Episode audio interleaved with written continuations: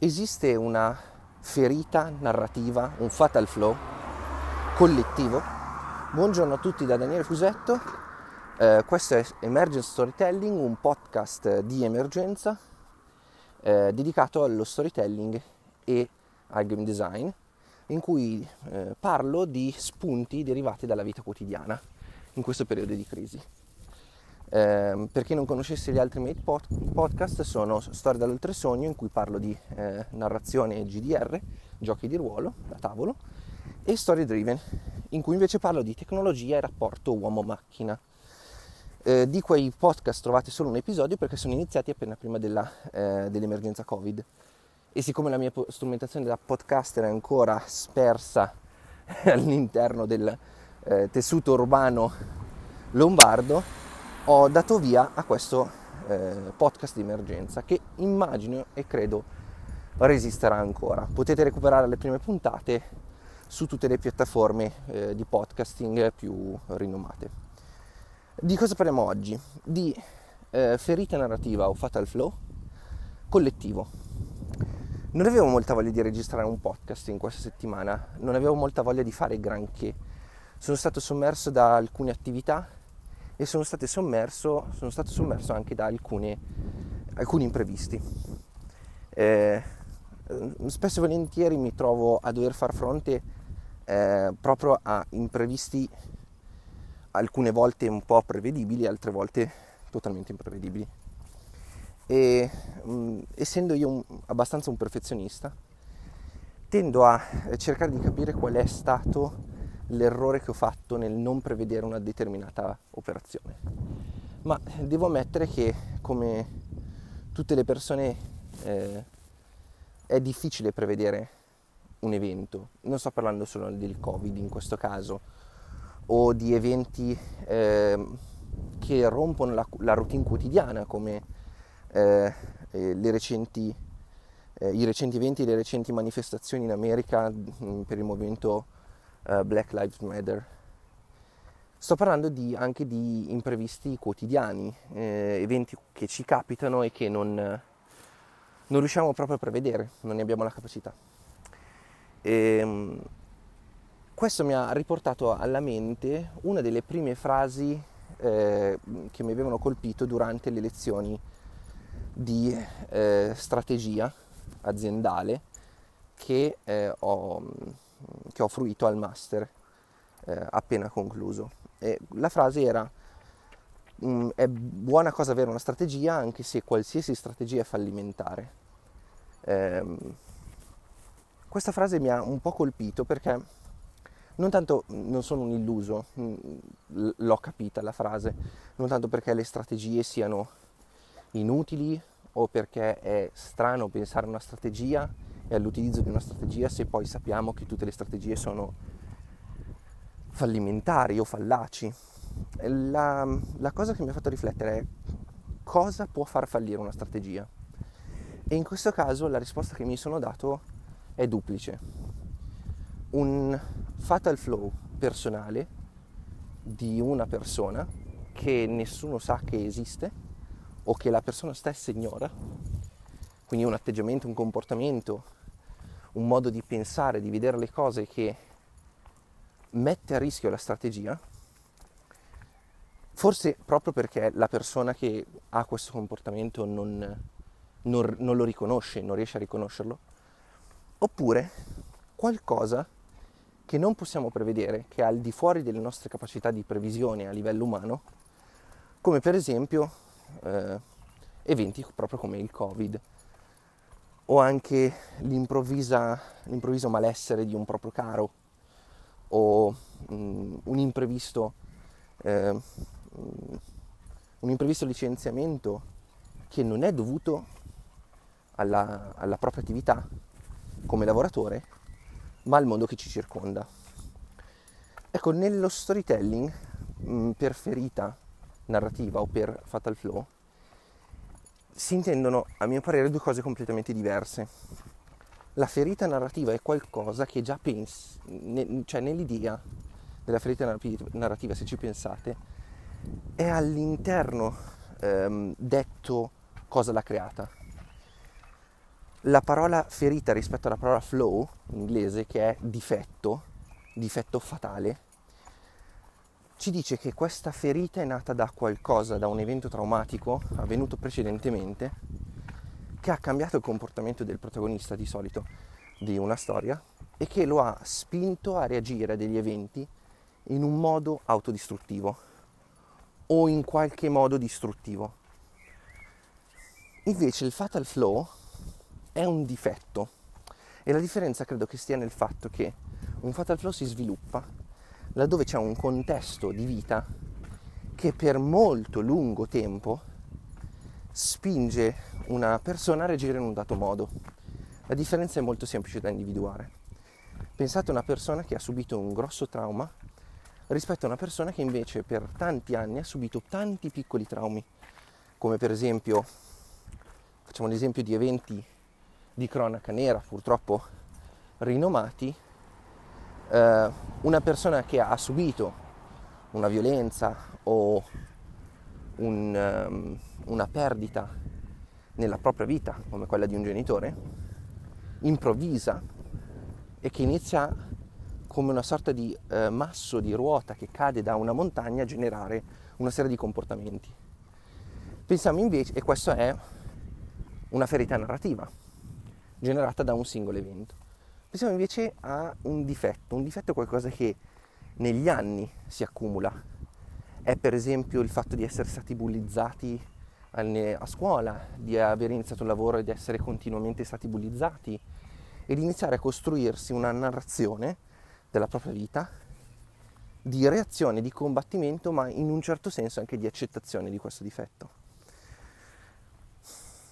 Questo più o meno è eh, quello che io interpreto come ferita narrativa e fatal flow. Um, ovviamente mi riferisco alla scrittrice che adoro maggiormente all'interno dell'ambito della narratologia che è Dara Marx. Ecco, la domanda di oggi però è, esiste un fatal flow collettivo? È una domanda particolare perché mh, nella teoria narratologica molto spesso un un difetto della società o un, una ferita della società viene vista come una parte del contesto in cui il protagonista vive, cresce e probabilmente sviluppa difetti, ferite o entrambe le cose.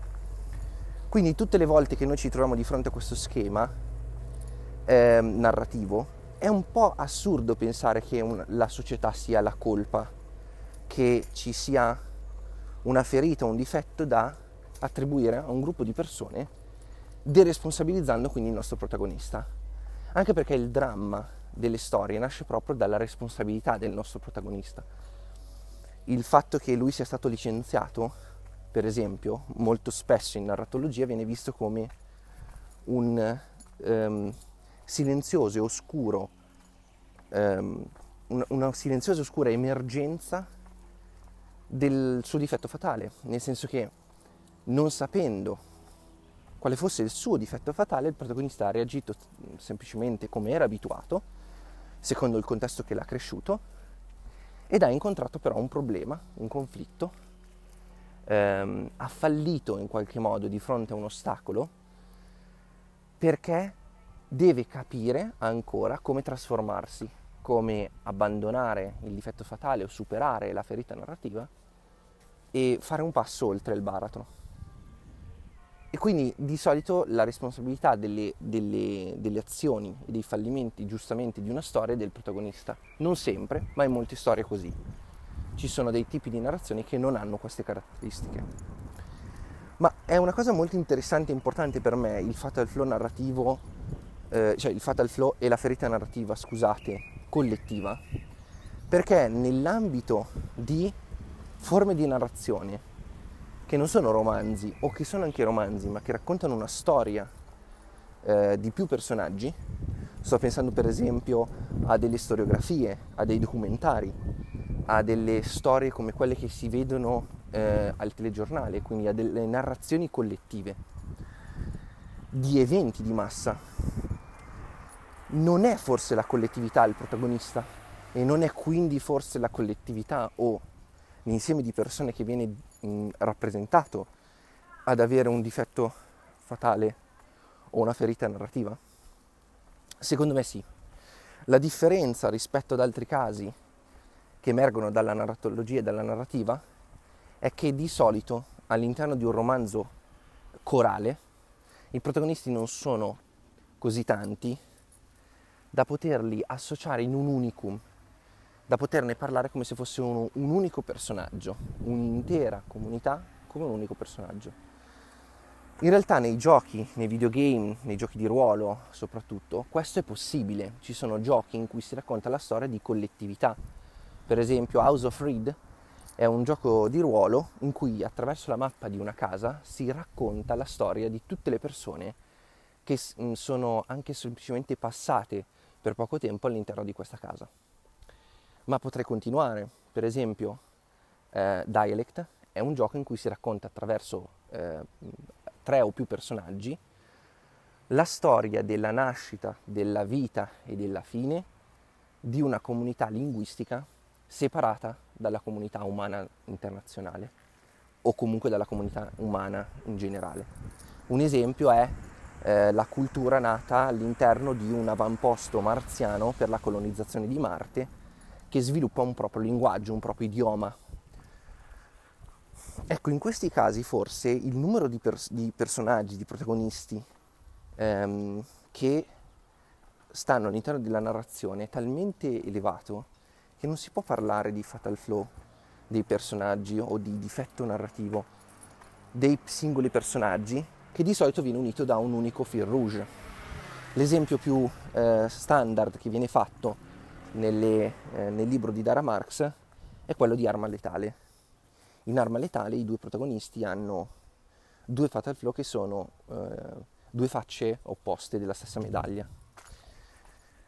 E questo di solito è quello che avviene in tutti, se, se ci pensate attentamente, in tutti i film o i telefilm di, tip, di tipo poliziesco, in cui ci sono due partner ehm, che di fronte alle avversità reagiscono in modo differente, in modo a, volte ambivalente e spesso la storia riguarda il fatto che questi due poliziotti devono andare d'accordo.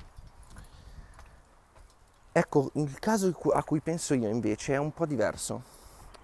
È il caso in cui eh, l'insieme delle persone protagoniste di una narrazione sono talmente tante che il fatal flow o il difetto narrativo non emerge dal singolo. Ognuno ne ha uno, certo, ognuno contribuisce con il proprio eh, fatal flow, la propria ferita narrativa all'emergere di problematiche interne e quindi di errori, di errori di valutazione, di errori di previsione, per esempio. Ma ci sono anche una, c'è, c'è, molto di più nella somma di queste, di queste ferite narrative, di questi fatal flow, eh, delle singole parti. Una sorta di sistema olistico per cui un team di persone, se molto nutrito spesso, erediti un certo tipo di atteggiamento, di comportamento fallimentare solo ed esclusivamente per accettare in qualche modo di mantenere il proprio comportamento e deresponsabilizzarsi in un certo modo. E questo credo che sia molto importante per tutte quelle realtà che ragionano su narrazioni collettive. Ripeto, documentari, ehm, storiografie, tutti quei libri che cercano di riportare ehm, le atmosfere e le sensazioni di un'epoca molto specifica, per esempio un saggio su, eh, su quello che fu il 68, ehm, una rappresentazione dei fatti eh, avvenuti attorno a, agli eventi di Stonewall. Um, e ev- evidentemente fra qualche anno probabilmente tutte quelle pagine di narrazioni dedicate al periodo del Covid e al periodo delle rivolte in America per il Black Lives Matter.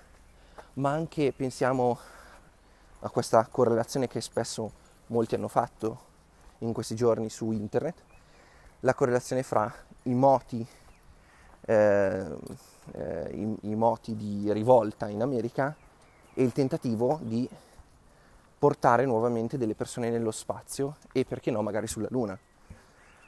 ehm, anche queste atmosfere hanno secondo me al loro interno un modo per essere raccontate che sia avvincente, che dipende molto, eh, io direi quasi in maniera del tutto esclusiva, dall'individuazione di un fatal flow o di un difetto narrativo corale, anzi di più, collettivo.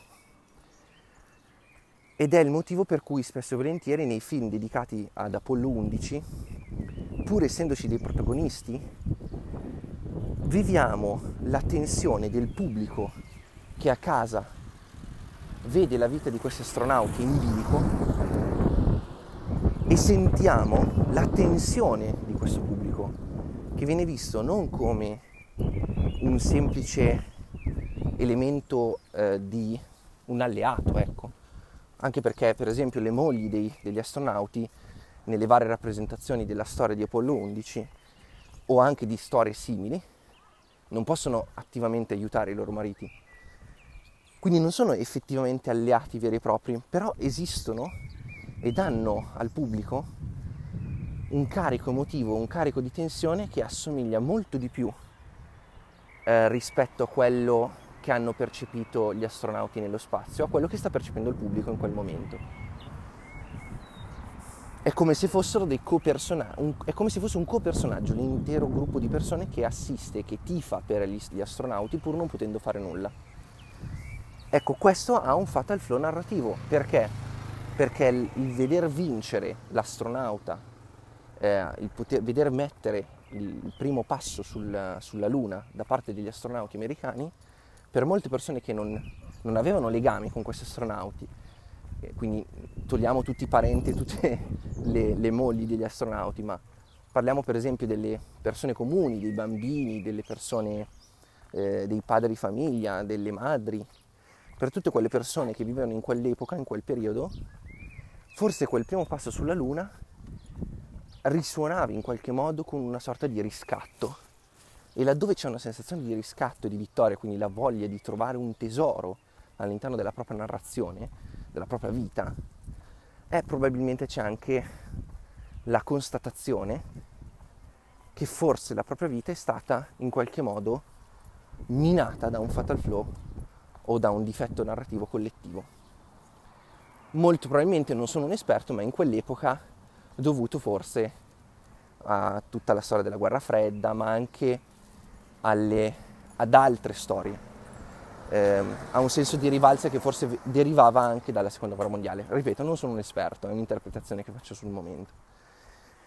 Quindi credo di sì che esista un fatal collettivo e un difetto narrativo collettivo che sia molto utile, per esempio, per molte aziende riconoscerlo.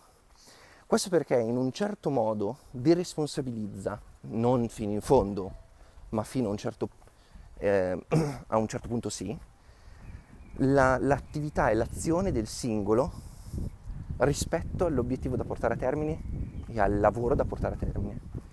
Ma inoltre permette di trovare la giusta motivazione, cosa ha causato il fallimento di una certa attività laddove sembra che non ci sia nessun errore umano portato avanti dal singolo. E se non c'è un errore umano, se non c'è una, mm, una persona che fa parte del team, mm, del progetto, che fa parte della, dell'azienda, che ha causato un fallimento, anche minimo, a cosa si può attribuire questo fallimento? A due cose, al caso e quindi all'incapacità di prevedere, per esempio, l'insorgenza del Covid, oppure a un fatal flow, a un difetto che l'intero team possiede e che non viene percepito dai membri del team, giustamente, perché loro sono all'interno di quel team. Un difetto che molto spesso ha a che vedere con la mentalità con cui il team lavora ed è il motivo per cui molte persone reagiscono um, in maniere assurde o che fanno riflettere ehm, quando lavorando in team si trovano male e non c'è nessuno a, ehm, a parlarne ad alta voce, ad affermare che effettivamente sì, c'è qualcosa che non va, non si sa cosa, ma c'è qualcosa che non va nell'insieme di persone, nell'alchimia che si è creata. Credo che quella cosa che non vada sia la, il riconoscere che in realtà in minima parte esiste, pur non sapendo cos'è, un difetto narrativo collettivo, un fatal flow collettivo. Forse nel caso di una, di una ferita narrativa deriva dal fatto che quel team ha già lavorato in precedenza ad altri progetti ed è rimasto in qualche modo traumatizzato, nel caso invece di un fatal flow probabilmente è dovuto al fatto che la visione aziendale, il modo con cui si è stati abituati a lavorare, ad operare, inizia a diventare, a creare talmente tante problematiche, tanti difetti piccoli che poi a fondo valle porteranno al crash totale e al fallimento del progetto. Grazie per avermi ascoltato, questo è Emergence Storytelling, io sono Daniele Fusetto, potete trovarmi su Storytelling Mercenario, la mia attività di consulenza per scrittori, creatori, comunicatori, narratori. Un saluto a tutti e buona giornata.